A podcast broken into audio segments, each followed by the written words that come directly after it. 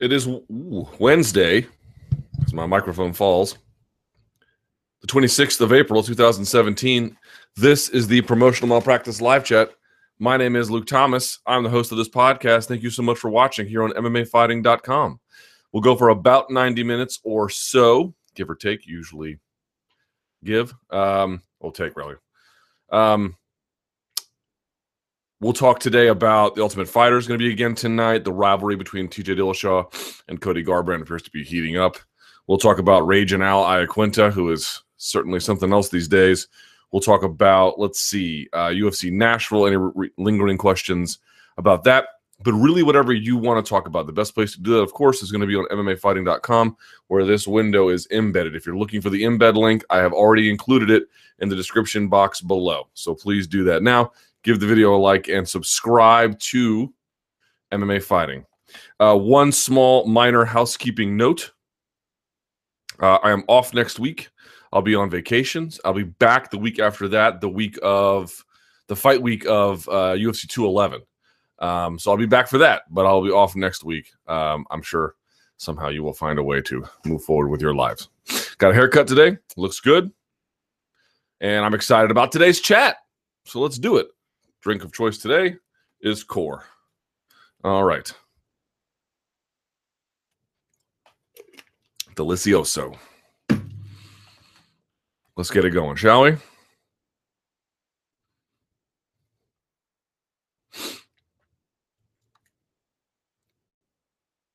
Oblique kicks. I noticed in the Cub Swanson Artem Lobov fight that Cub was utilizing oblique kicks that a lot of the Jackson and Winkeljohn fighters are accustomed to. These kicks are frowned upon by many fans and fighters alike. It's not really true. And my question is what if n is is my question is what if an oblique kick actually ended a fight and caused a massive leg injury? Do you think they would be outlawed shortly after or would nothing change? Well, it sort of stands to I mean, this is a um this is a largely a myth. I know some people don't like them, and I know that Rampage had spotlighted what John had done to him in the fight as sort of his lingering knee issue that never recovered. I'm sure that's true. Uh, I don't. I, am I'm, I'm imagining that Nogueira's arm is never going to be the same after Mir snapped it, or um, Julia Budd has somehow recovered from getting her stuff torn to pieces. But I suspect Miesha Tate will have lingering pain in her elbows going forward. Um, the truth of the oblique kick is that for as much as it's used and for as sinister as it looks, uh, there's not a lot of evidence that it's contributing to these massive array of leg injuries sport wide. I mean, this is the pro. I mean, look, MMA fans more than any other fan, and I mean this, need to be careful about what they think they see as some kind of major problem. Does the data support it? Right. And here's what I mean. So many folks know that. I mean, no one's ever died in the UFC. People have died in NASCAR right? Legends have died in NASCAR. Why? Because you're racing this metal box around a track at 200 miles an hour or more with a bunch of other guys doing the exact same thing, all going as fast as humanly possible. Tons of bad things can happen. Tons of bad things can happen. Uh, but the difference is that when someone might die in that car, while it could be incredibly tragic, there's no you don't see a guy bleeding or as you know, being burned to death or uh, you know, some kind of awful traumatic injury to his skeletal, you know, uh, to his spine or something.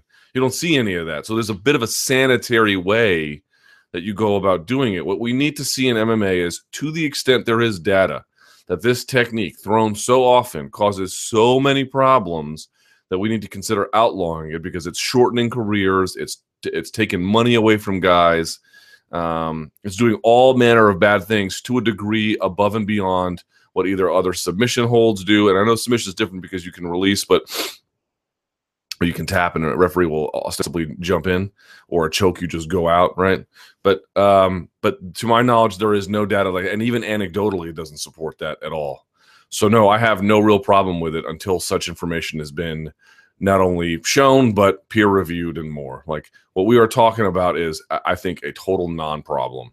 If you don't like the the oblique kick, that's fine.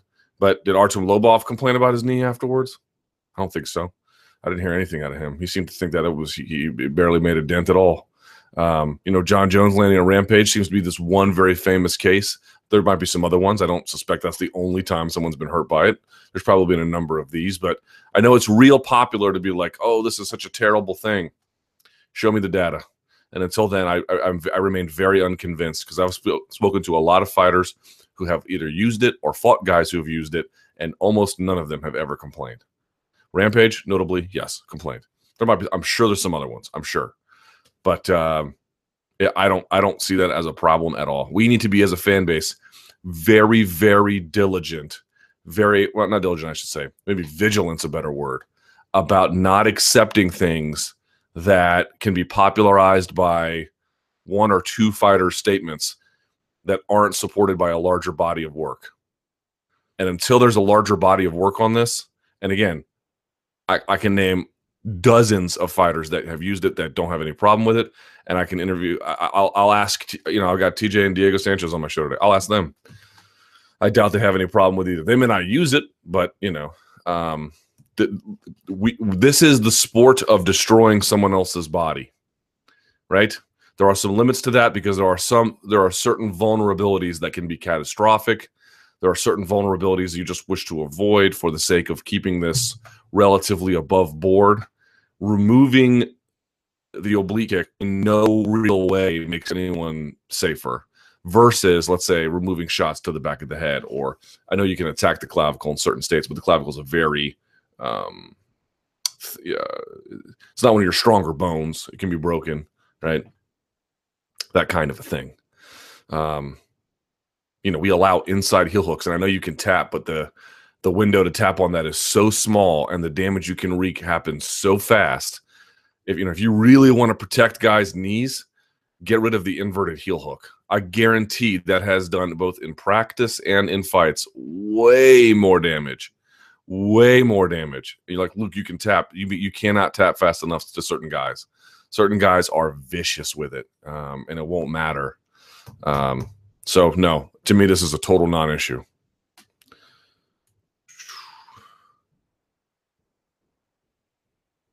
Someone says, I think they are cheap shots. Okay. We are all allowed to have a diversity of opinion on this one. Someone says it's not an oblique kick either. That's what Rogan calls it. The proper name is a chas bass base, a savate technique. Your oblique is on your side, uh, about your hips. Those are your oblique abs. Your oblique is nowhere near the knee. Well, oblique can also just sort of mean to the side, right? Um, but okay, I mean, it, it might come from Savate. That certainly might be true. But I don't, I don't until until someone can demonstrate these are uniquely troubling in a way worthy of changing regulatory code state by state. Well, then yeah, we can pick that up. But I have seen no evidence even close, even close to demonstrating that fact. They just think they look a certain way that people don't like. Great. Show me the data. All right. UFC 213.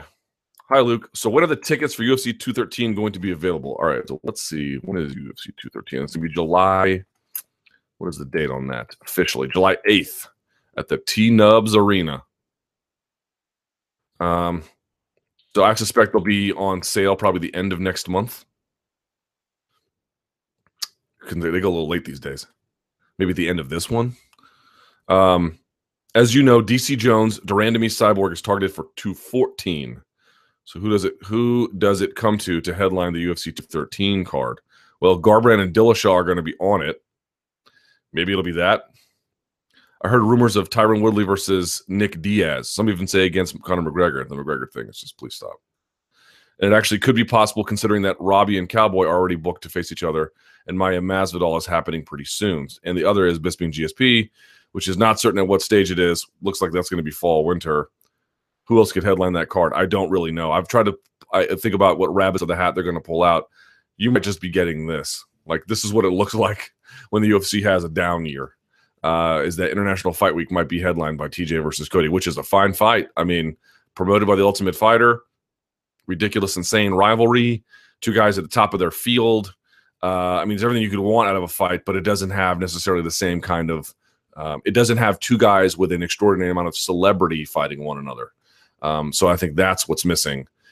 and who on the roster could reasonably fill it. I mean, you've done the legwork here. I completely agree with your assessment. It, it was supposed to be. I, I, really think they thought that GSP versus uh, Bisping was going to do this, and now it, it looks like that's almost for certain not going to happen. And you can see, I think Bisping's threat. I'll just go fight Romero. I don't think that you know. I'm not sure if anyone ever believed that, including Romero. So. Um, I, I, think we need to just temper our expectations about what international fight is going to look like this year.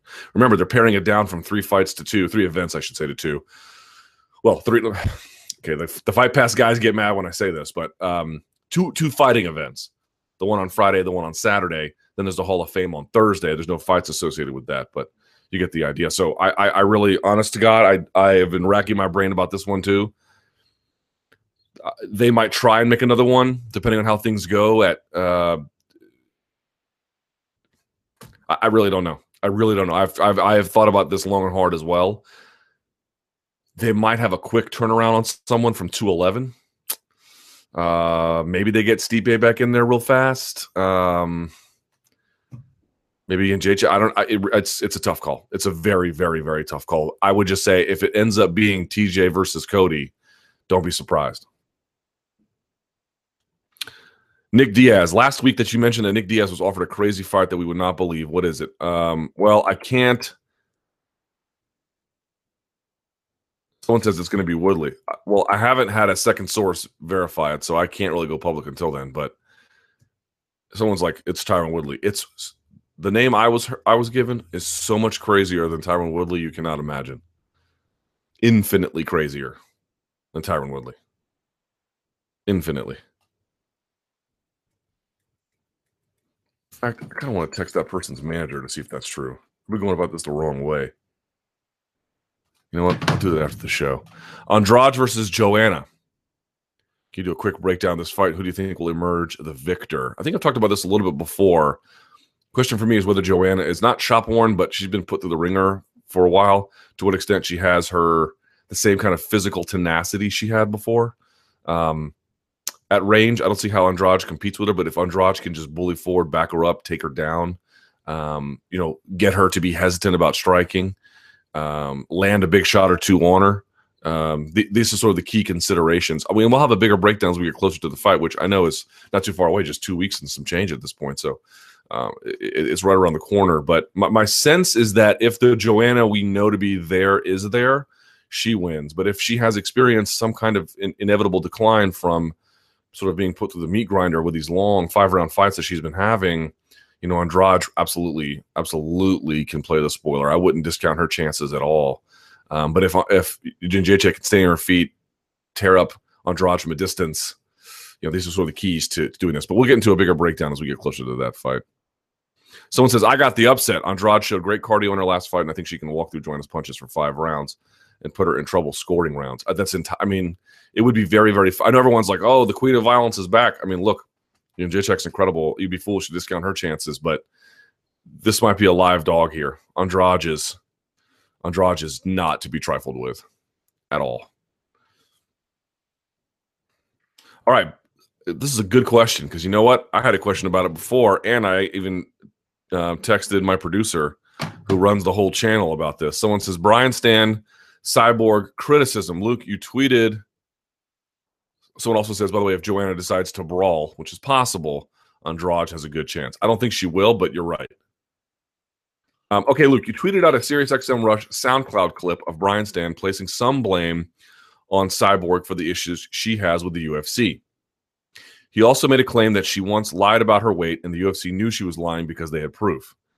He also detailed his frustration when he once tried to get a Cyborg pre fight interview and he was repeatedly blown off. What did you make of his comments? Do you think the UFC had them remove the clip? It was quickly deleted and did not return. Well, first of all, if you want to hear it and you're a SiriusXM subscriber, I checked this before the show. You can just go hear it on SiriusXM on demand. Why they took it down? That's a great question. I asked my my producer who runs the channel the very same thing because it was a good clip. I enjoyed it. No, the UFC did not tell him to take it down. I have a I think I know why I got taken down, but um there might be a, a different producer error, but it's a great question. I'm going to find out why because I don't think it's a good thing either. Um, now, let me say something about what Brian Stann said here for a second because I know, God, fighters, man, they are sensitive butterflies. Jesus. If you didn't hear the clip, then you can't appreciate this necessarily. But please let me assure you that on the clip, Brian Stann was also number one, hugely, hugely complimentary of Cyborg. Hugely.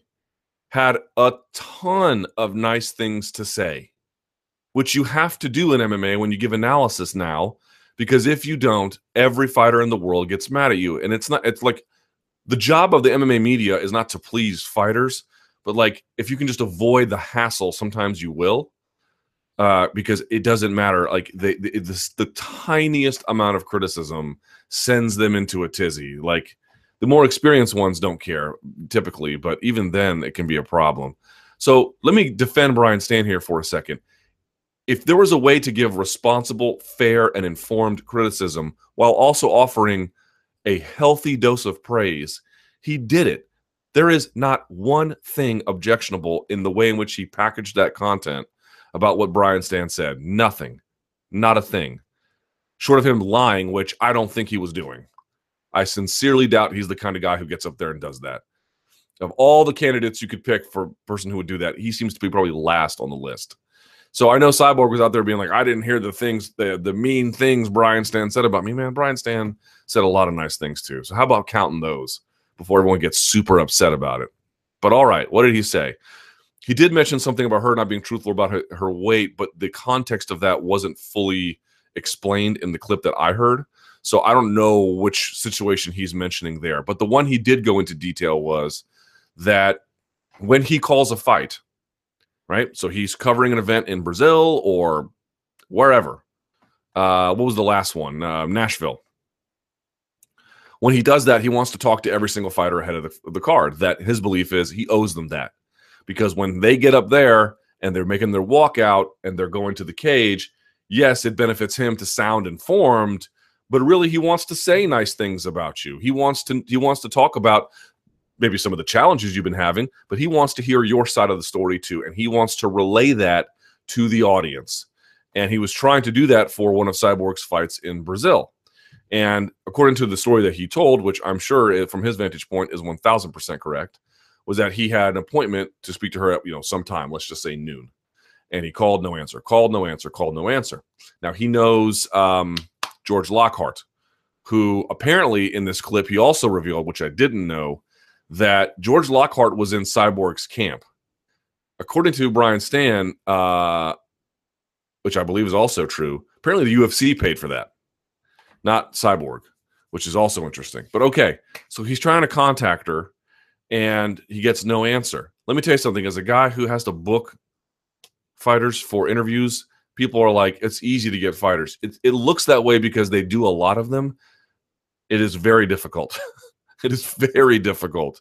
They routinely flake or forget or have a bad phone connection or something. And I know you know you don't care about that. I'm just saying hearing a guy complain or not complain, but sort of note he had trouble getting a hold of another fighter least surprising thing of all, which I'm sure he knows as well. Brian Stann's a very savvy, smart guy. So he goes, aha, George Lockhart's there.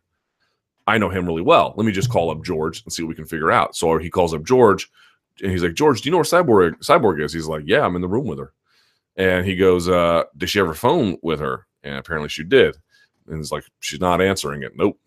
So I don't know if he eventually did the interview by having George pass the phone or not. I'm not sure exactly how the story ends but he was just describing like it's frustrating as a commentator you know to uh, uh that was just his in his his interaction with her was as a commentator wanting to be able to tell her stories wanting to be able to get you know and and whatever they tell him ahead of time he doesn't reveal it doesn't tell anybody not even Jon Anik he waits until the broadcast to talk about it it's, he takes you know it's almost like a lawyer client privilege and he didn't have any of that because he never got a chance to speak to to speak to Cyborg. Um, so I guess they didn't pass the phone over. Um, and so he was just talking about how she can be very difficult to work with, which seems like a very fair criticism. Like I've I've defended Cyborg in a number of ways, but does it strike me that she's like super easy to work with? No. No, it doesn't. It strikes me she's probably very difficult to work with.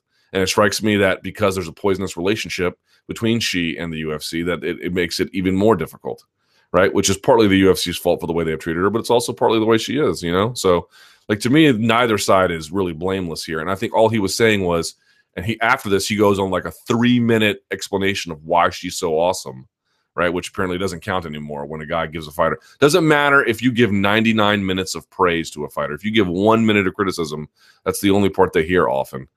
Um, even if you're another fighter like Brian Stann or you know a former fighter he goes on for three minutes and basically just explains that like, dude, this is she is. He's like, I've seen her train up close. I've seen her in the gym. I've seen her cut weight personally. She is just a phenomenal athlete. She's so talented and she's so right that she is a star and she should be marketed better. And she, he even said she was right that, you know, does UFC need stars and she can deliver and there should be something done about that.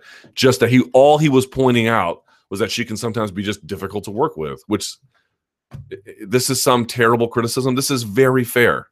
This is very fair, right down the middle. I mean, this is like, you know, one of the big realities for me uh, has been kind of like I, I'm glad a lot of fighters have gotten into podcasting or have gotten into television or um, even radio because they've discovered what we've known in the media all along that uh, even mild, fair, you know, informed criticism of another fighter often results in that other fighter being incredibly upset. And it wasn't until fighters became not journalists but media that they got a taste of that as well from the other side. Um, and so they've kind of, I mean, it's actually made it better overall, but there is still this lingering population that just takes great offense at even the slightest innocuous kind of thing. So, why was the clip taken down? I don't really know. I hope to find out.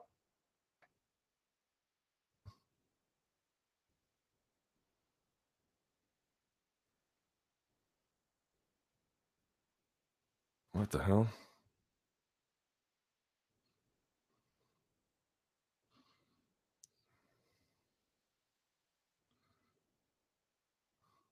All right. Well, now she's telling me something else. Good question. I don't know. Speaking of Cyborg, are we missing out on a good group of competitors for her? There are a lot of very large female combat athletes out there with incredible skills. Claressa Shields, Kaori Icho, Kayla Harrison, but she's under contract. Who knows if there's other ones? Claressa Shields is a boxer. Icho's a wrestler. Hell, gold medals in boxing, wrestling, and judo, respectively, come to mind. Since the 145 division is still considered new and developing, why doesn't the UFC try to recruit some of those types of women with incredibly high skill, although one dimensional, to get to the division off the ground? It would take years of investment to do that. Wouldn't it be better to see super talents competing against each other from other disciplines than to watch mediocre mixed martial artists. It's very, very uh, difficult to get a division off the ground. They've got a few names that can do at 145. It'd be much make, make much more sense at 125, which is what Bellator's trying to do. But it looks like UFC doesn't even have interest in that. Maybe UFC will pick up atomweight at 105 because that's what Invicta specializes in. But you need a. It's the UFC doesn't really want to be in the business of really developing divisions. I mean, some of that is inevitable and they have to do it but there has to be a grassroots system that also works in tandem with them. If they are the grassroots system for talent development, it can become a problem. They don't really have the current infrastructure to do that properly. Now, I'm, actually working on something that will hopefully ex- uh, suggest some changes to fix that. But as it stands, this is why Bellator is a much better option for people like, I mean, I know Kayla signed with World Series or PFA, whatever it is, but oh, PFL, whatever it is. But um, they have the infrastructure to deal with that because they can put you on a prelim card where no one really cares. They can give you fights against a no name and there's no brand issue. Um, there's just a lot of different ways in which those are those organizations are just better situated to deal with it. UFC is is up here, and if they've got people that need help because they can get here eventually, but they aren't now, it, it's just it's just tough for them. It's really tough. I, in fact, I got an email to that effect someone reached out to me, and I am very surprised by this, the, the, the nature of this email. Someone says, "Does the new UFC matchmaking strike you as extremely lacking?" They have a huge star in the making in Mickey Gall, and don't have don't even have rumors of any fights lined up. He told me, um, had him on my show a couple weeks ago. He said summer. That's what he, he's been hearing. Sage Northcutt, despite the loss, is one of the most marketable looking guys they've had in forever, and they have nothing for him because he can't really compete at this level. It's a major problem for them because Sage Northcutt is marketable, I suppose. People seem to gravitate to him, and it looks like with time he could be quite good. Uh, but as it stands, I don't think he's really ready for this level. And I don't think that's very controversial. They could be putting CM Punk in cupcake fights on free TV to help build him along while drawing big ratings. Right.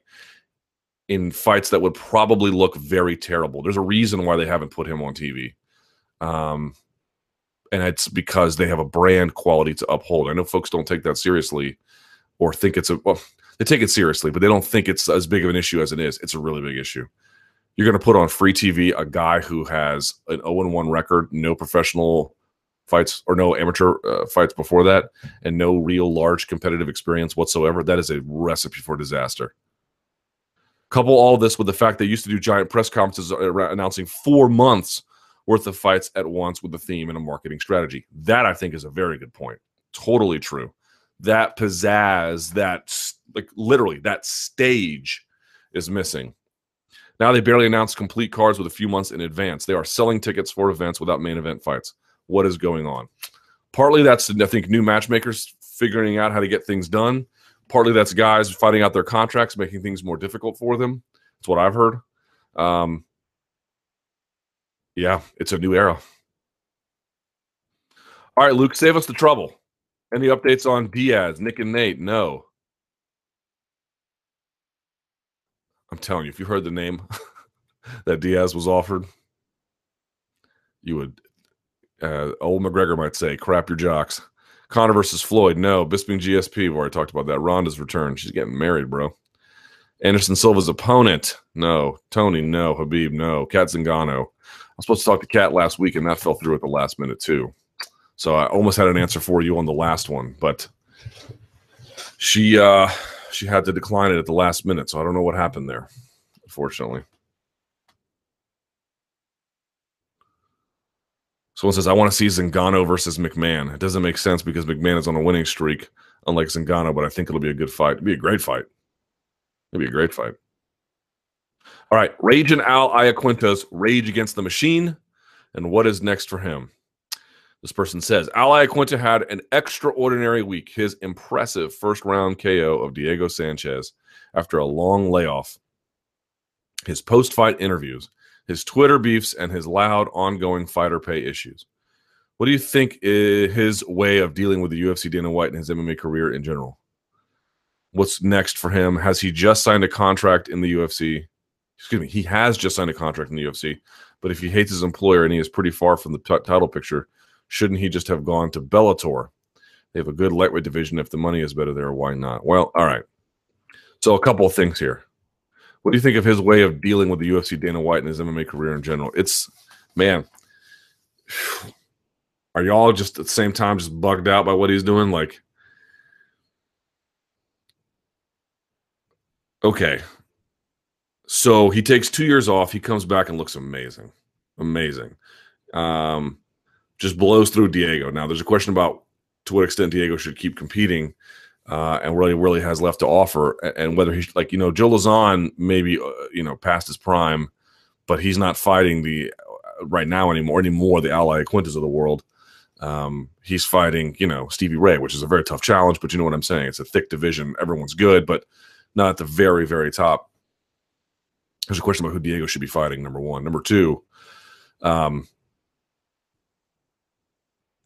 so he looks amazing, right? Then in his post-fight interview, he like mentions real estate and not much. I mean, he gives you know some thanks, but he looked tremendous. And then his post-fight interview in his scrum backstage, he's like, I don't even know if it's worth it to do this kind of thing. Uh, he was on Ariel's show, and you all all saw that. He was on my show. His phone crapped out, which sucked, but you basically get the gist of what he's had to say. Um, clearly, clearly, it goes without saying that whatever happened, boy, he took a red pill after that injury, huh? Man, he took a red pill. A lot of these guys, uh, a lot of these guys, I, I don't even know where to start. There's so much to get to on this one. Um, make sure the sound still works. Yes. Lordy, it's a miracle. All right. Number one, I've never we've talked about how we've talked about in the past how we've never seen fighter discontent. And I mean that as guys speaking up in an aggregate way. But even then, every once in a while, a guy comes along, even in this enhanced climate, and does something that still kind of shocks you a little bit. I'm not shocked that Al spoke out. I'm shocked that he spoke out by name, telling Dana White to F off, saying, calling into question him saying that the best part of it, UFC Brooklyn was the flight home, um, and being angry about it, you know, calling out Sean Shelby to an extent. Um, just a guy who clearly had unresolved anger, and not really unresolved, maybe even um, additional. You know, I hate to use the word, and I wouldn't ordinarily never would, but it's what all the rage is on Twitter these days. Feels like rather than calling him Raging Al, we should call him Woke Al. it, it is almost as if he took the red pill and has since realized that, I mean, his entire vision of how he perceives himself and his relationship to the UFC and what the UFC is and how they make money and how they pay fighters, it has completely turned. It was like Dennis Miller after 9 11, where he went from like flaming liberal to hardcore conservative. Um, he just had a moment where everything switched for him, and that can happen. And it typically happens in situations that to that person can be almost traumatic. I don't think he got traumatic like he's losing sleep at night and um, you know, he'll never be the same. Quite the opposite. He has found a different way to be happy. I, am sure in his real life he is happy. But insofar as it relates to the UFC, he is clearly unhappy. He is clearly more than unhappy and more than dissatisfied. He is v- visibly angry. Um, and it's because he believes that whatever veil of ignorance he had on before, it's gone. And he sees the machine, in his view, it seems that way, for what it is. Now, whether you share all of his perspective on this or not, it will, I'm sure it will vary person to person. Some of you might really enjoy it and cheerlead it. Some of you will probably say he's a whiner. Uh, maybe he's talented, but he's a whiner, and there'll be everyone in between. You know, uh, as for me, I don't know without talking to him more. Certainly, his many of his gripes are not new. You've heard it from many other fighters. That he says it in the way he does is kind of new, and that he is so direct with his. I mean, he's not he's not in any way even when guys were speaking up before, they would camouflage it a little bit or soften it a little bit for palatability. He's not doing that at all. Not at all. Not even a little bit. Um, and uh, I don't know what the UFC is going to do about it. I really don't. I don't know how they're going to handle this one. Seems to me they haven't said anything to him. You know, I think the days of them trying to police a fighter's conduct uh I'm not going to say are over, but they're probably going to take a step back from that because they reasonably can't. Like if this were the NFL and someone were going off like this, I'm not sure exactly what infraction this would break, but they would basically fine you. You know, I mean, the coach for what was it? What was it? The um, was it the Grizzlies? I can't remember which coach it was. Who after the game went on this like insane tirade? Not insane, but like keep that for data, and uh, and they got fined like a like thousands of dollars for it. Um, I don't think the UFC wants to be in that position. I feel like they're I, it, it, for once it feels almost like they're on the back foot with that kind of thing. I mean, they're really not. They're really more just going to tolerate it and move on.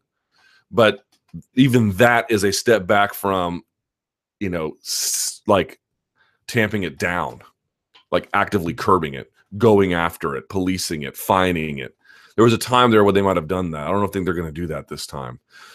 But there might be other ways they mess with him. They might not give him a fight for a while, or they'll give him a fight on a card he doesn't really care about. He has two fights left on his deal. He has one more and the one after that. So this was not this. Was, he have a four fight deal of, a four fight deal that he signed however long ago. This was the second one. Um, so the question was, what is next for him? That's going to be the really interesting one. Does he fight out his contract? Does the UFC like get in his way as he fights out his contract? What's going to happen there? Um, but if he hates his employer and he is pretty far from the title picture. Shouldn't he just have gone to Bellator? Easy to say that before you had some kind of spiritual or real world awakening about how things operate. Uh, very, very easy to say that now. Yeah, it's only because now he, in, in, his world, he realized that things weren't uh, hunky dory. That's the problem. They have a good lightweight division, and if money there is better, why not? Yeah, I mean, I think he would have gone there if he could have, or at least now, if he could, he probably would. But Look, everyone's like, so and so changed their opinion on something. Right. It's called being a human being. People do it all the time. Holding an opinion as your life circumstances change is, uh, you know, depending on what the issue is, can be irresponsible to the truth and to yourself. Right? People, their worldview can change over time. And if you have a particularly bad incident where his was a combination of injury, seems like misunderstanding, uh, financial woes, and it felt like he got discarded or forgotten, boy, that can really do a number on your morale. It could do a number on you how you perceive yourself and how you think others in that organization perceive you. And maybe it's correct and maybe it's not. I'm sure the UFC has a very different perspective on this, which they aren't really ready to share or will never share. So maybe there's more evidence to it. But certainly from Al's perspective, you can see that he had a certain assumption about who he was and his place in the organization, and that was shattered. It was shattered. And as a consequence, the world as he understood it is showered, shattered, excuse me. And now he intends to talk about the real version as he sees it, which is um, remarkably more sinister and difficult to navigate and really unfair. Really unfair. And as it relates to that Reebok deal, this was a thought I had on Twitter yesterday, which um, I still sort of stand by, at least in terms of mitigating bad press. If there was a fighters union, right, or some kind of trade, some some kind of trade association or a union, how much bad press would there be for the UFC today? I would argue substantially less. Now, even you might say, well, look, there's a trade association for football and there's a union in baseball. Right. It would not shield you completely. Um, but it would make a big difference, even just on the Reebok deal alone. Imagine if there had been an association or a, a union at some point, and either that through those mechanisms, it either got blocked or reformed in a way that was in keeping with fighter interests. So just let, us just posit a scenario. Imagine how radically different things would be today, not merely in how the MMA media and the larger media treated the story, both initially and as time went on, but look at what it has done by enabling Bellator to an extent perhaps in a limited extent, but it certainly has. Scott Coker has not been shy at all, at all, uh, about how good it's been for his business, right? In free agent acquisition and probably even signing the younger guys who can sell sponsorship, guys like Aaron Pico. Aaron Pico is going to make money selling sponsorship, no doubt about it. I had Ryan Bader on my show yesterday. He's making pre Reebok era money through guys like Eight Man Strong and other and other. Uh, if you guys know anything about powerlifting, Eight Man is like one of the top brands um, for clothing apparel and they sponsor like big time athletes like Larry Wheels and George Leeman and that kind of thing. Um, he's sponsored by them. Like, I mean, it's a small company, but they got cash. In any event, like that was a huge deal, a huge deal. And imagine if a union was able to remove most of that, how much different criticism would be. Would there still be criticism of fighter pay probably and the reason why the, the ufc doesn't want a trade association or a union is because there'll probably be some revenue share as a consequence that they don't want to have to give up i, I get it like they, they, they, there's a reason why they don't but you know every day there's just this onslaught one guy after the other and lady disgruntled because they're underpaid disgruntled because they didn't get a bonus disgruntled because in al's view the bonus system is used to control them disgruntled because um, they don't like the way they're promoted, like Cyborg. I mean, it's just one thing after the other. There would still be some of that, but to me, it's this cascading effect because these guys and these ladies they feel helpless. And if there was some kind of union, I think a lot of these grievances would go towards that, or at least would be mitigated by that, or the union itself would become a source of some level of, um, uh, you know, it would attract the disgruntled so the UFC wouldn't take the brunt of it anymore. But now it's just all the guns get trained on them every day. You know, it's just it's it's amazing to me. It's amazing to me. So I mean, that's not a reason for the UFC to get behind a union per se, but you would just wonder when there's week after week after week after week of negative press. You know, and people like, well, there's no consequence to it. Look at what happened with the NFL. First of all, youth participation in sports in this country is, and I'm sorry, youth participation in football is down in this country, and in some communities dramatically, including the Pop Warner level. Moreover, um, There's still ongoing litigation for CTE. I, I suspect there will be more. Like to, to me, the idea that there's no consequence to this, I don't buy. It, there may be some baked in changes that take time to reveal themselves. I think that's the bigger issue. And I remember distinctly, I remember this so distinctly around 2005 or six, you know, when Dana White was doing all that crazy stuff with the media and talking bad about Gary Shaw and calling Loretta Hunt and effing C and all, all this stuff. And people were like, we love his candor. You know, maybe went too far one situation or the other, but, you know, we love his candor. And I kept thinking to myself, how is it this guy can do it and nobody else can? Like none of these none of these other executives do it. Well, partly because they don't have that kind of, you know, take no prisoners attitude. Okay, all right, that's sort of his thing. I get it.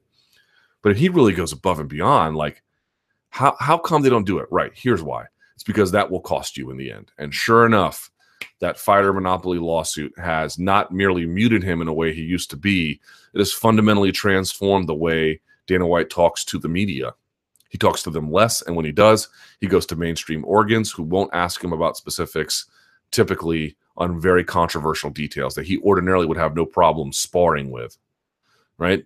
Because when you say things like that, they will take them and they will use them against you. That's the world we live in. There's no free lunch. It doesn't happen that way. And for me, when I see headline after headline. And uh, yes, maybe maybe it's on MMA Fighting or Bloody Elbow or Junkie, and that's indigenous MMA media. But that creeps up eventually into the larger space.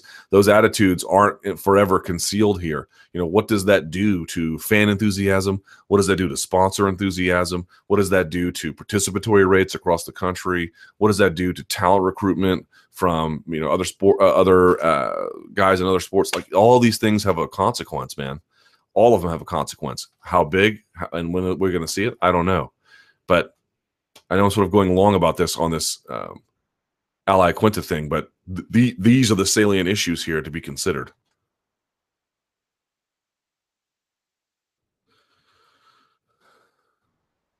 Uh, given give the Von Fluke, Jesus, that's what they should call it, the Von Fluke. Give the Von Flue choke credit. I heard your post fight analysis on UFC Nashville and saw many comments online that seemed to shrug off OSPs.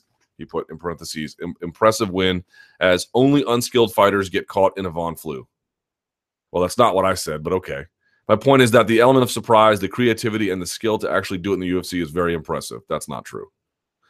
Why won't people give wins via Von Flue the credit it deserves? Unfortunately, I didn't catch your Monday morning analyst. You might have elaborated there. Uh, I did elaborate there you wouldn't play down a KO that a great defensive fighter wouldn't get hit with, would you? Conor's KO of Aldo, Weidman's KO of Silva, Serra's KO of GSP were great KOs, but no way Floyd Mayweather or Pernell Whitaker would get caught with that, just as Demian Maia wouldn't get Von Flue. Well, it's a little more complicated than that. Um, name the last time Jesus, even at a purple belt level at a no gi turn. I mean, I'm sure it's happening at a purple belt level. But like, name the last time at any major tournament, any IBJJF no gi tournament, let's say brown belt and up, that anyone got Von Fluid notably. Maybe it's happened, but like, I, I can't, I can't remember the last time I saw one because skilled guys don't get caught in them, and you don't have to be Demian Maia to not get caught in them, right? There are just some things that work. Look, armbar from the guard is probably not going to work on Marcelo Garcia right? Um, Darce worked on him in transition that Robert Drysdale hit. Okay, so that can work if there's a size differential. You get catch someone in transition. Um, there there are just certain submissions that have a higher percentage against better talent, right? Inverted heel hooks to the extent you can set them up. Um, you know, bolos to the back and then a bow and arrow choke. A bow and arrow choke works on the highest level of talent, right? That's a very you get caught in a bow and arrow. That says nothing about your skill level because almost anybody can get caught in a bow and arrow. I cannot remember the last time I saw anyone of any merit at all ever get caught in that. But look, MMA, here's what I'll say about it. MMA is very, very different. In MMA, you're getting your face broken in. I believe De Lima got his face broken in. Um, you can be you can be incredibly tired, bloody, you can't see straight, maybe you're not thinking straight because you had your brain rattled. In those particular circumstances, or if someone's just ultra quick with it, that'd be fine. But he wasn't really ultra quick with it. You know, he took advantage of an opportunity he saw, but it was just a slow, a slow put his arm around it. The Monday Morning Analyst went through it slide by slide. You can go check it out there.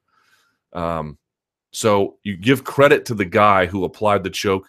He had the presence of mind to try it, right?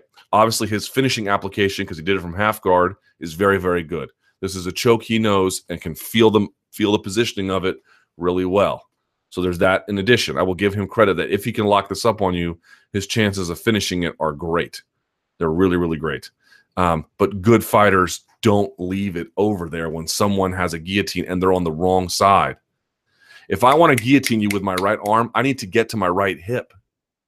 He had the guillotine in his left arm and was on his right hip. Let go of the head immediately. Immediately. like this is super basic. Super basic. So I know it looks cool because you're taking advantage of a guy and you're wrapping around. Um, and I'm sure, I'm sure there's been cases. Uh, I actually, in my initial, um, what was it? In my initial Barberena versus um, Northcutt video, where we talked about this, I used an old Eric Schafer video. Eric Schafer went to a local grappling competition and I think fought either another brown or a black belt and caught that guy in him. It can happen. It can happen in nogi, especially when you have um, unusual setups or a guy might leave his arm in danger for different reasons. So it can happen, but it's extremely rare, extremely rare. And it is almost always an indictment on someone's grappling. And here's why you also know that in this case. I would encourage you actually to go watch the Monday Morning Analyst. Like I, I put effort into those things to try to explain some things to y'all. It's not merely that he leaves, he gets his left arm up and then he gets to his right hip where you have no mechanical advantages whatsoever. I mean, nothing. You are you are, and, and they're on the opposite side. Like even if you had, even if you had them on the uh, like, on the right, I mean, it was just it's it's so bad. It's so bad, right? Um, he does other things that tell you his game is limited. So I keep talking about this too. Everyone thinks that like lanky guys are super good grapplers, and they can be if they're facing guys who aren't good passers.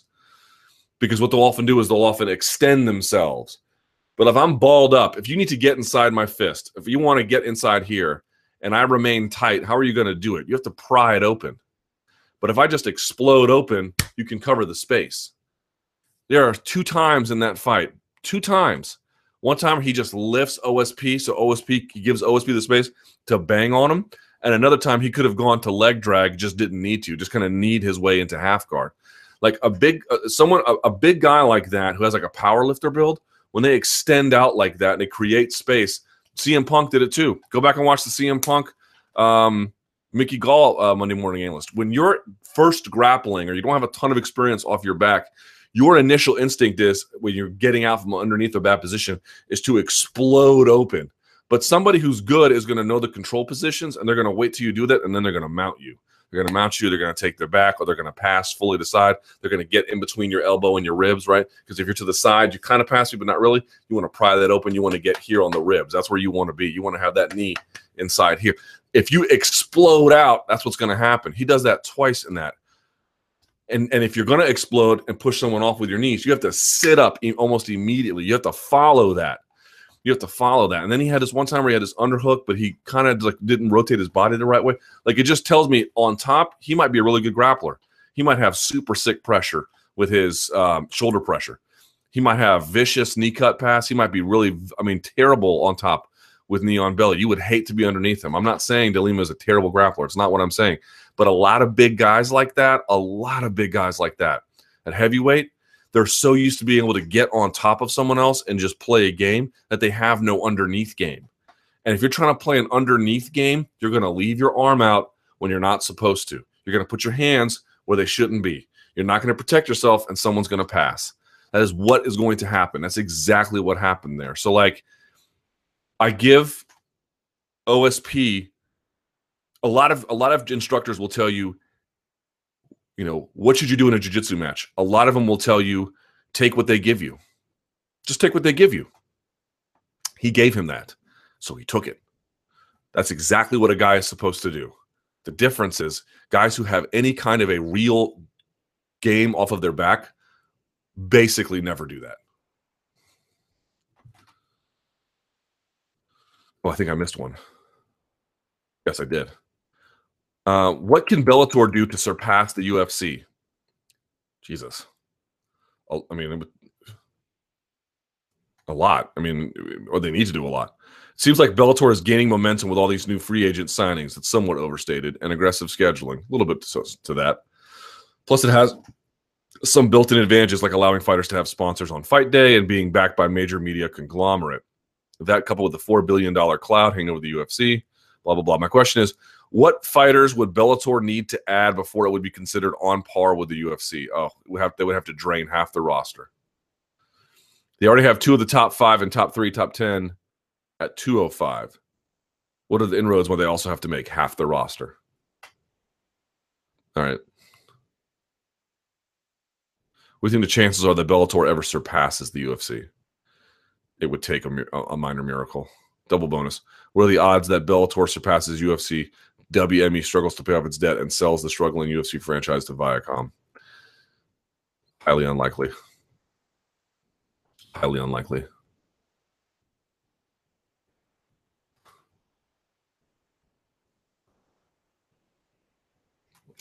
Someone writes this under the uh, question about the Von Flue choke. I've been training BJJ for eight and a half years and have never been caught in one. My first coach told me what happens when I hang on to a guillotine, showed me what it felt like, lesson learned. I have caught a few people with it, and guess what? They all have in common. They were beginners and white belts. Anyone who gets caught in one either has one, a horrible BJJ coach, or B, very, very elementary understanding of grappling or theory, a refusal to learn basic concepts think those concepts don't apply to them basically athletically superior and the rules don't apply. I would add a couple of those because I've seen good guys get caught occasionally. I would say number one, you might just have a bad day. Two, if you're in an MMA fight and you're just beat up, right? You're not your, your mind's not there, you can get caught. But I'm telling you, like they are, it's an extremely low percentage submission as you get higher up the ranks, and they're hard to catch on anybody who's got his wits about them. UFC's $5 billion buyout offer. Dana White claimed the UFC got a $5 billion offer. I saw that. But that they went for WME IMG's $4 billion offer. Do you believe Dana? Sure. I'm sure that there were a bunch of investors willing to pay an astronomical amount of money. I don't know that they went necessarily to the highest bidder. I think they wanted to go to a bidder who they thought would be a good steward of the of the brand. What do you think made the offer? Who do you think made the offer? Maybe one of the Chinese investors. And what do you think were the reasons the UFC went with the lesser offer? Kind of covered that already. Poirier Alves. I suspect Alvarez is going to wrestle in this fight. It's a three round fight, not a five round fight. Number one. Number two, he just came off that terrible loss where he got bink, bop, boop. I think he wants to avoid that. And I think he's, uh, you know, Poirier can be caught on the feet, but he's dangerous on the feet too. And Poirier's got a real good guard game, but Alvarez has really good top control and passing and good, very good takedowns and might be the stronger of the two athletes. I am really expecting Alvarez to wrestle here, wrestle early and often. I mean, he'll probably slug it out a little bit, but I'm very much anticipating a wrestling heavy attack from him for sure.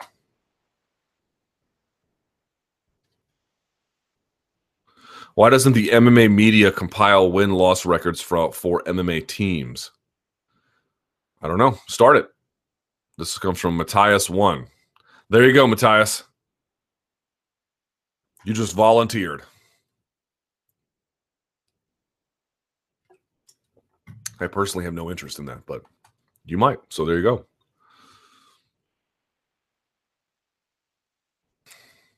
Someone says, "Why believe anything Dana has to say?" I mean, it's not like he's ever lied in the past. Yeah, sure, he's got a credibility problem. I think he's saying that because WME is just starting to realize that they way overpaid for the UFC, and he wants his new bosses to feel better. Okay, that seems like irresponsible speculation, but we'll let it go. How much longer will the UFC finance TUF? It's almost comical at this point, man.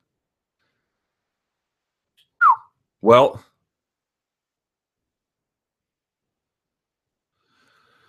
Y'all see the ratings? Lowest ever for the season. TUF 25 seasons in, and the numbers continue to decline. And what's interesting about that is that um, two things. One, I still think they're high enough for the UFC to keep going because you look Fox Sports One's numbers; these are still higher than anything they do with Undisputed or um, what's that show with Whitlock and Cowherd?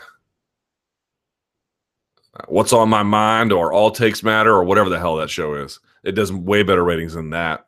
So, you know, when it's a low rated, when, when they're not showing live sports, it's a low rated network. So, um, it still might be worth it for them to have it on there.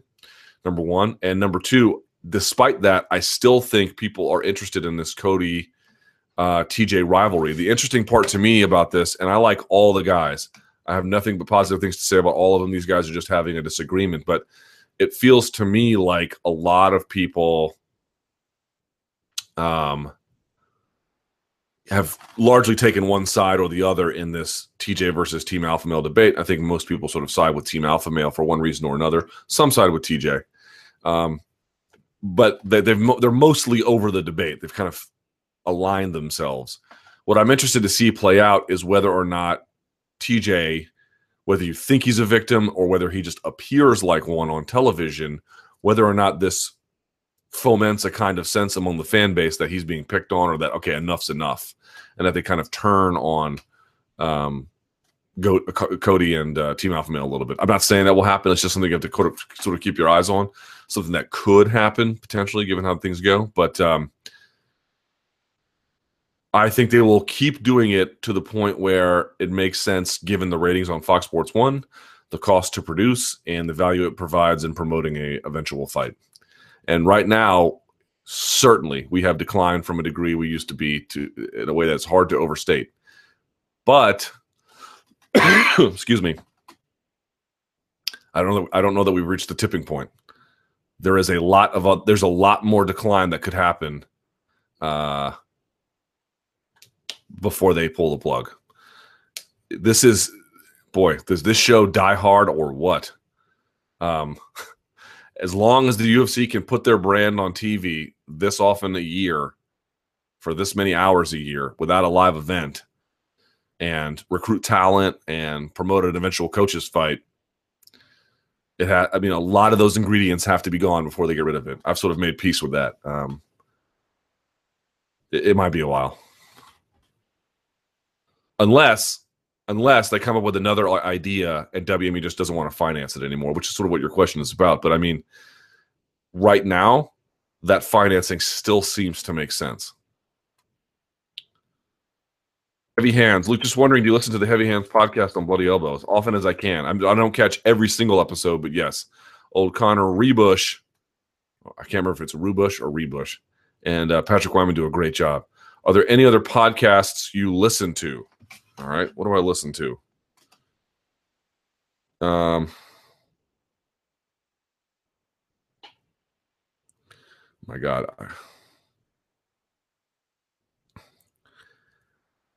Uh, okay.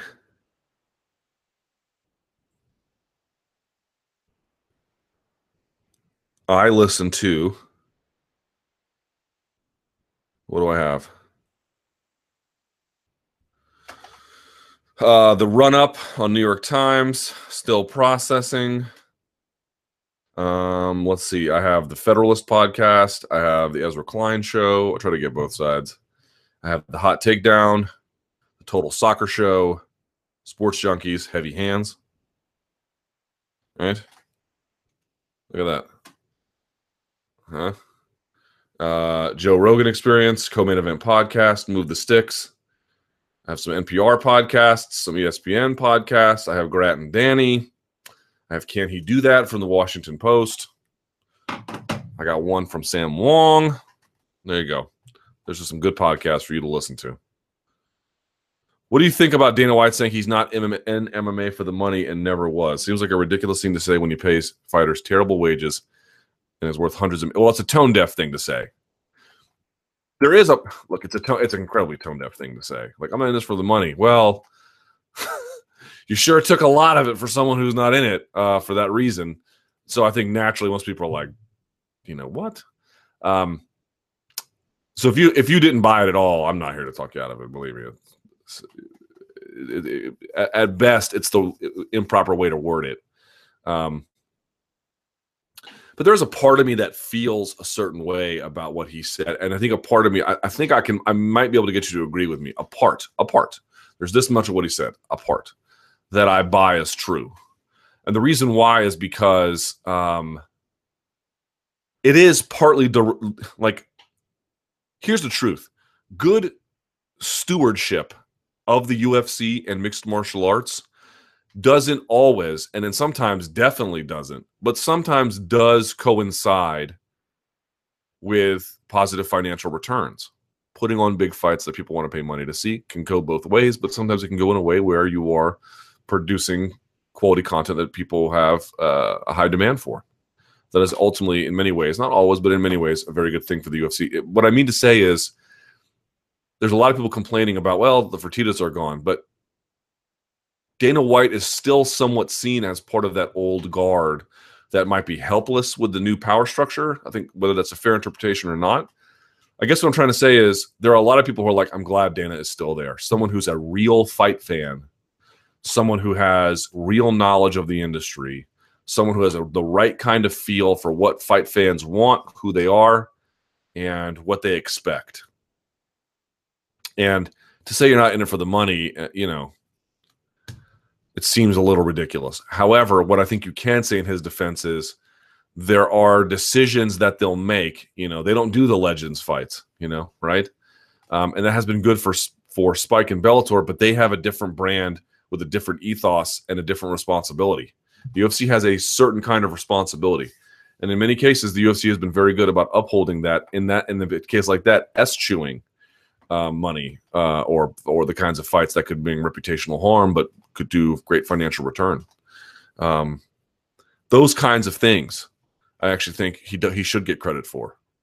Right, I do I do think that uh, he has like there's no denying that um, the amount of money that they take as an ownership group relative to what they pay to the fighters is just grossly out of whack.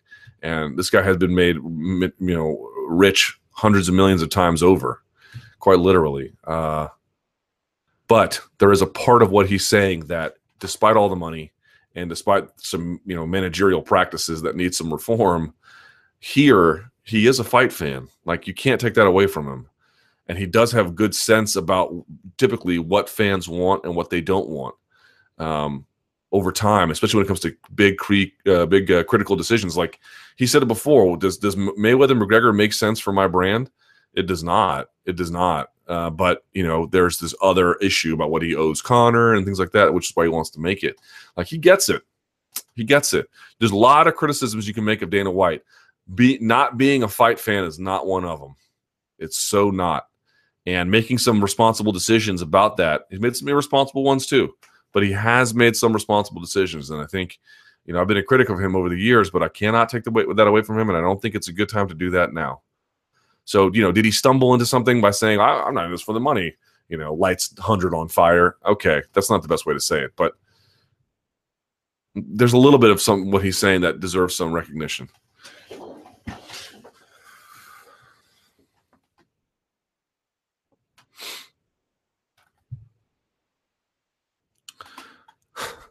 Does Al Iaquinta have any F's left to give? A lot of fighters keep fighting to barely get by financially. He's one of the few that fights for the love of it, so he says, and his financial stability comes from outside the cage. This guy's an insane talent, but if he doesn't fight again after this or only fights once every couple of years, I wouldn't be shocked. Yeah, I am right there with you, man. Super talented. Uh, always been very nice to me. You know, I can see why, you know, in defense of Reebok, God, if you could even say that, which I don't know if you can part of my understanding is they got into the MMA deal because they were sold a bill of goods that ended up not really being true. Like, oh, the fighters will absolutely love this, and they didn't know any better. Now, I've made the argument that like I don't care. I mean, did none of you? And by the way, Swizz Beatz was apparently like like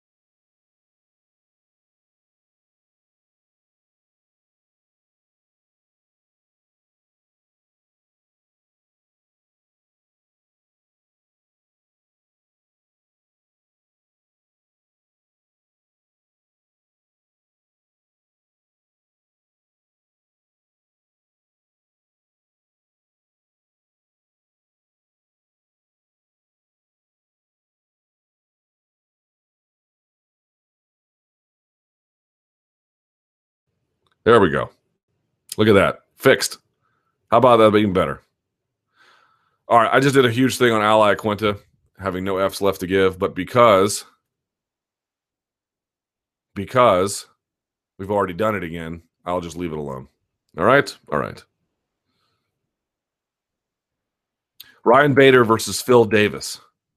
The fight just got announced and definitely an upgrade from the originally planned King Mo fight. I'm not sure that's true, but okay. I mean, differences, fine. People like different fights differently. What do you think of this fight, and how do you think it will go down? Well, remember, it was the first fight. I actually spoke to Bader about this yesterday. The first fight was in Sweden uh, at three in the morning, and it was a split decision victory.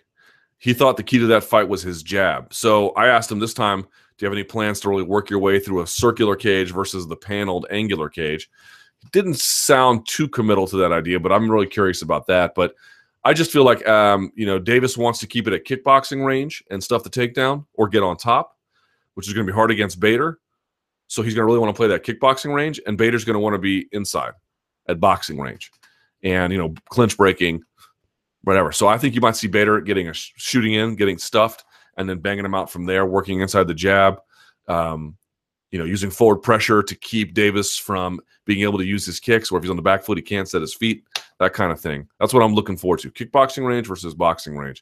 And whoever is the victor there, whoever is better at producing that, will ultimately uh, prevail.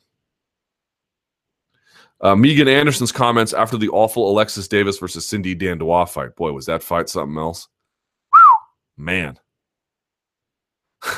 If my best friend was Miesha Tate and begged Dana White to give me a shot, I'd probably be in the UFC 2 by now. Oof. Damn. Is that the only explanation for how in the world Cindy Dandois is fighting in the UFC? No. She has wins over Marloes Coenen and Anderson. So keep that keep that in mind. The audio still on? Yes, it is.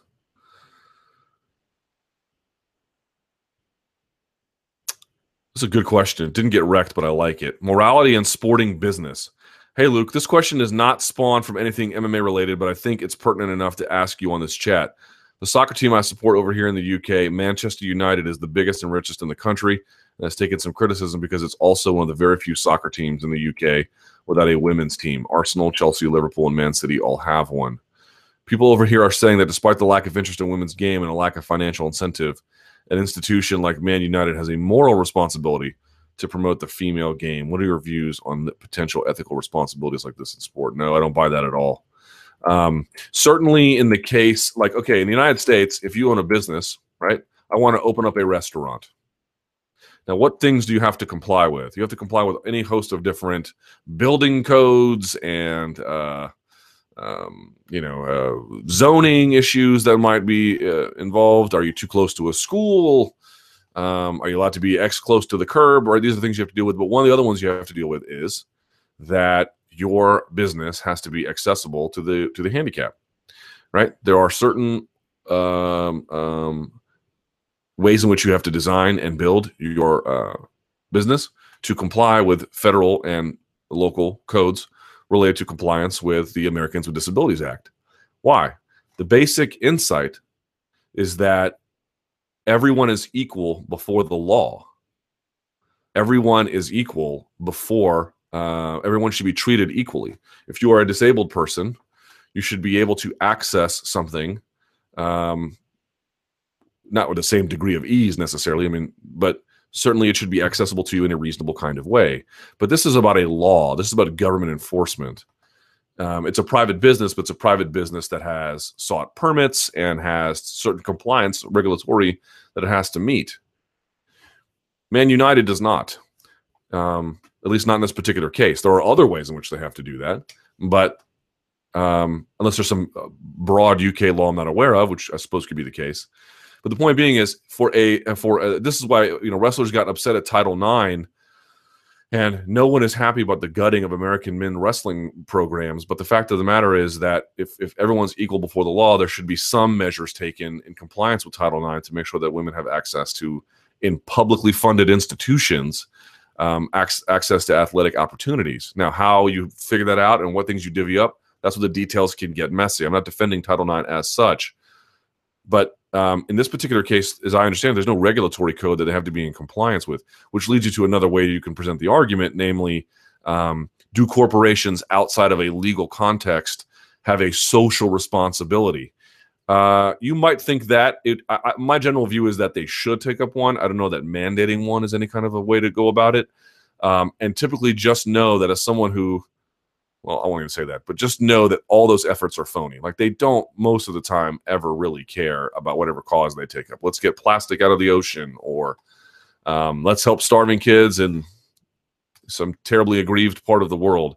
This is merely a PR opportunity. So I, I, I if Man United uh, is not in compliance with a regulatory code, then that's a problem. Um, but if they take this up, it, you know, because the fan base wants it and they're responding to consumer demand, I also have no problem with that. I'm just saying if there's not consumer demand, there's not a regulatory code, and the organization doesn't want to, that's case closed for me. TJ versus Cody. What do you think will happen when these two finally meet in the octagon? How do you think the fight will go? I haven't even begun to think about this one yet. Oh, it's actually 215. Let's go to the Twitter machine, making sure the audio is still on. There we are.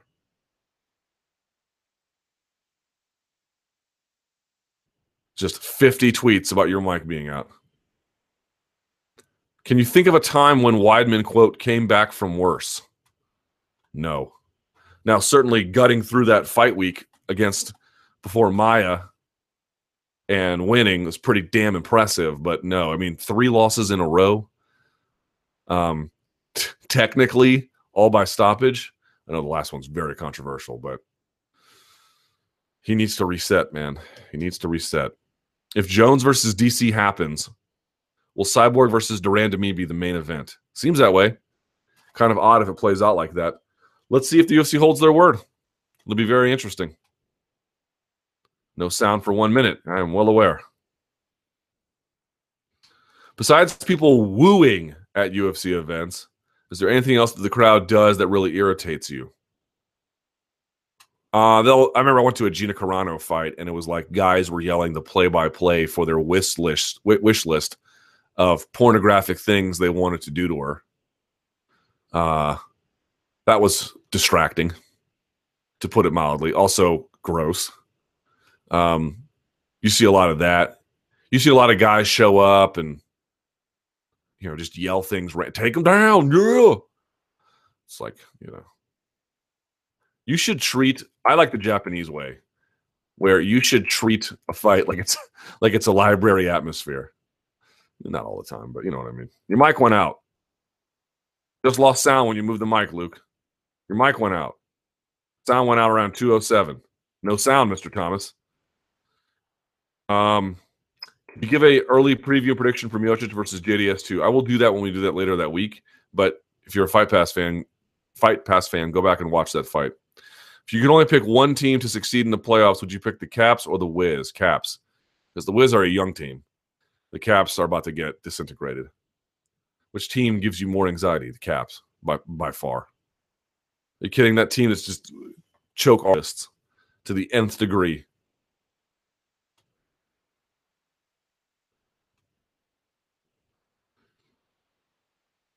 Rogan versus Eddie Bravo. Who do you think would win? Eddie Bravo probably is a much better grappler. It's no shame. Joe's good, but Eddie's really good.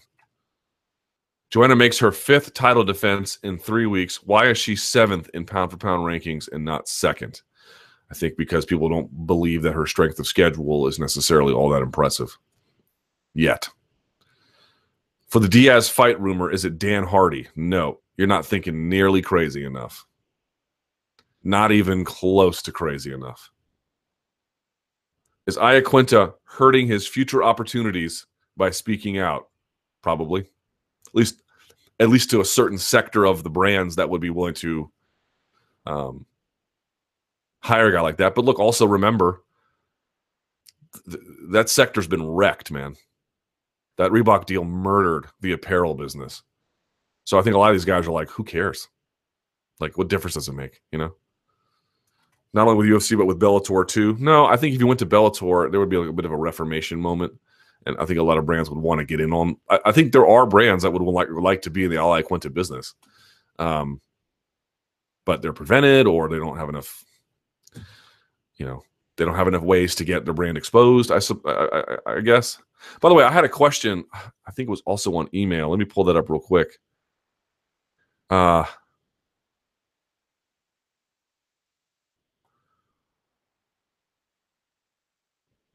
Someone wants to talk about the ESPN deal. I don't know if I have anything about the ESPN deal. Someone asked, like, don't these fighters have a responsibility to self promote? Like, you know, complaining that UFC is not doing anything for you. You know, what is this really? This is a lame argument. And I'm like, it's super not a lame argument. Like, okay, yes, could they do more to, to benefit themselves? Yes. You've got guys like Tyron Woodley who are making the Champ Camp series on YouTube and guys are making their own podcasts and they're getting more active on social media. These are all interesting ways. But just think about what the UFC has to offer you.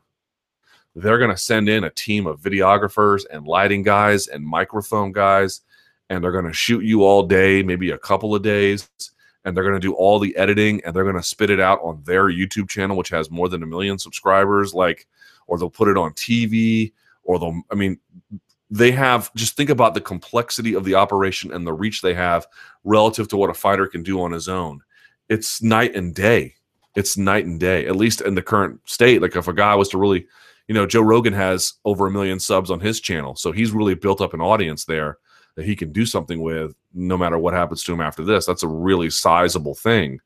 But, you know, when fighters are like, I don't get any push, you can see what they mean just think about how much it costs to produce some of the content and what they're able to do and how many people are associated with it and how nimble it is and how powerful it is in its reach versus the champ camp thing is awesome but it's it's only so much he can reasonably do hiring a videographer maybe one sound guy to shoot him for a short period of time. And even that costs money. Uh it's a different world man. It's a totally different world. All right. Let's go back to the twitter machine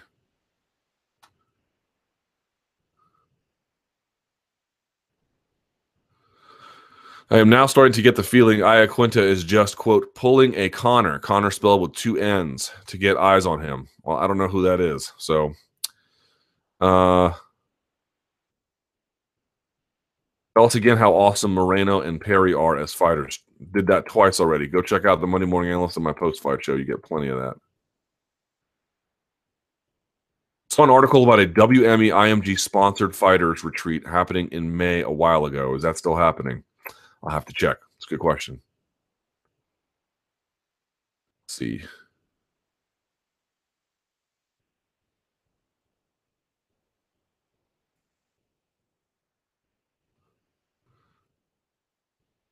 question. Doesn't Iaquinta and his agent carry some blame for his situation? Sign shorter contracts for guaranteed purses.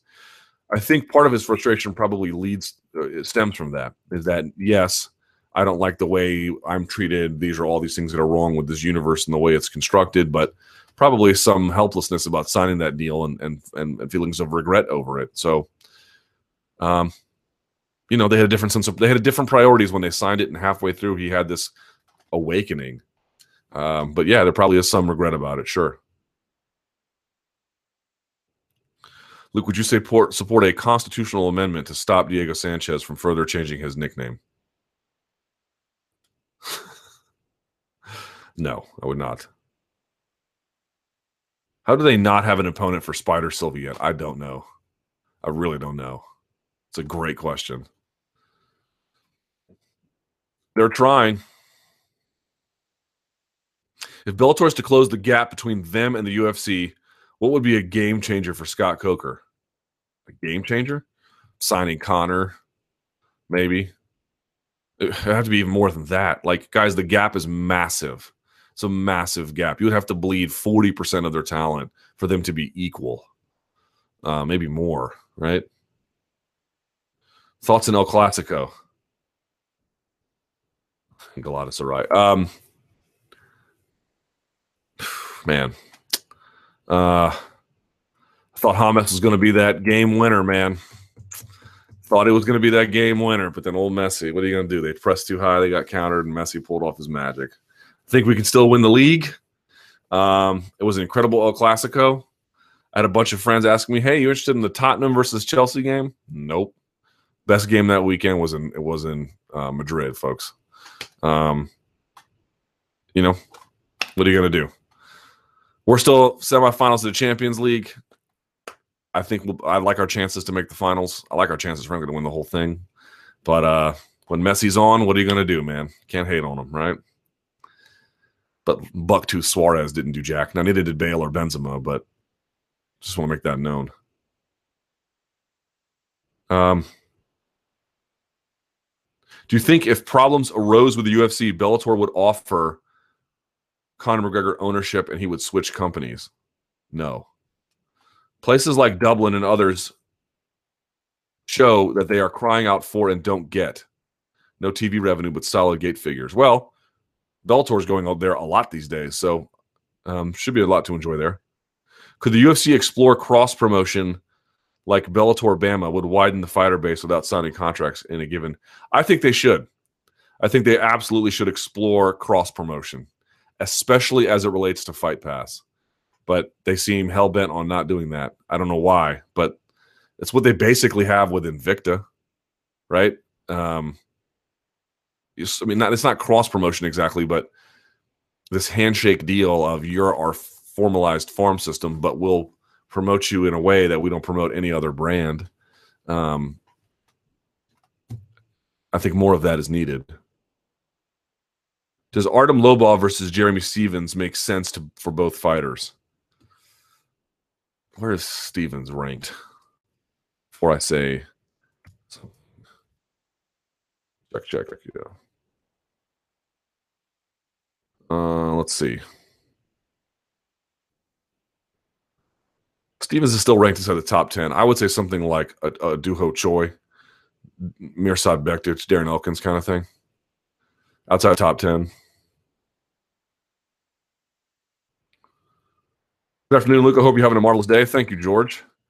Continued in the attached photo. I was wondering if you could please explain and go over Neil Melanson's credentials and prestige as a grappler and coach. Well, people swear by him. I think he's more of a catch wrestler type nogi guy who has like a little bit Eddie Bravo ish, has a lot of his own setups and finishes and a ton, like almost Dean Listerish sort of encyclopedic way of put your hands here versus here versus here. Um, just seems to be a really good coach in person. I've never heard one bad thing about him. Uh, but I think the way in which he's described to me is that I don't know what as a competitor he really ever did, but has a bit of a background in a variety of submission grappling styles and as a consequence, like Dean Lister. These guys who have like who've done a little bit of judo, jiu-jitsu, and sambo and stuff like that, they've got a lot of different tricks about ways in which to hold a grip and which grips work and when to switch and how to lean your shoulder just so. I mean, they've got a lot of like really fine-tuned techniques like that. He seems to be one of those guys. How do you decide what to upload on YouTube from your Sirius XM show? Well, I used to put a lot more on there. I'm putting less now um, as a way to you know, I need to grow organic original content to that channel. And obviously, you know, if you pay for SiriusXM, you should get the benefit of having to hear the show. If you don't, there's only a few things I can really release. But you know what I think might be make some news, what I think is worthy about sharing with the wider audience, um, without giving away too much, right? Just sort of striking a balance there about what's newsworthy, what could be interesting, what do people want to hear, and what can I keep that would also entice people to potentially down the line um, sign up for SiriusXM services. So, how can Mark Hunt get booked to a fight so quick after a brutal KO loss? A bit worrying. They've got needs in, in New Zealand. Simple as that, right? Let's see.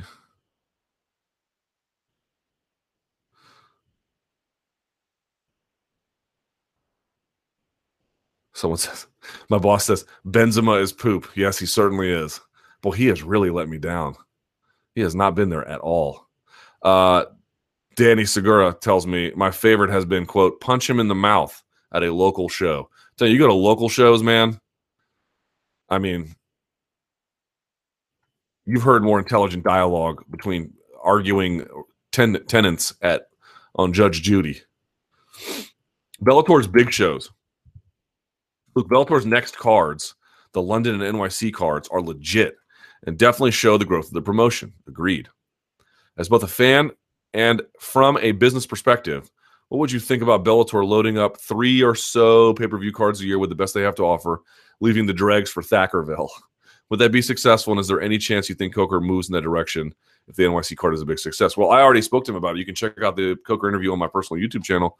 Um, I asked him, how many of these do you want to do a year? He said two to three. So you're right in the ballpark. You actually nailed it perfectly.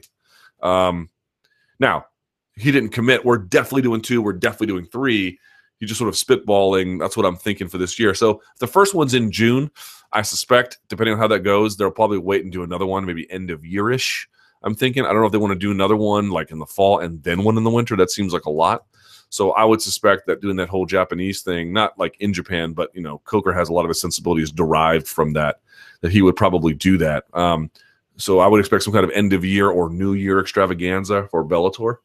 Uh, I know UFC likes to do that too, but we'll see if they hold to it. So that's kind of what I'm expecting. I'm expecting two this year. Um, that card looks fun. I don't know how well it's going to sell on pay per view, the one in New York City, but it looks kind of interesting. Um, but yeah, two to three pay per views a year is what they're looking at. Two to three for now. And that could jump up to four to five depending on how things go. But for right this minute, I think Mark, uh, how far Mike Perry can go.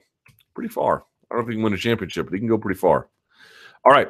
Thank you so much for watching. I really appreciate it. Please give this video a like, subscribe to MMA Fighting if you can. And if you have a question, you can email me at luke.thomas at sbnation.com. One last reminder I am not here next week. I will be south of the border enjoying rainy Bogota, Colombia. So uh, you can follow me on Instagram at Luke Thomas News.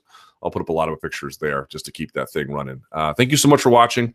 I really appreciate it. You guys are the best. I will see you in two weeks. And until that time, you know what to do. Stay frosty.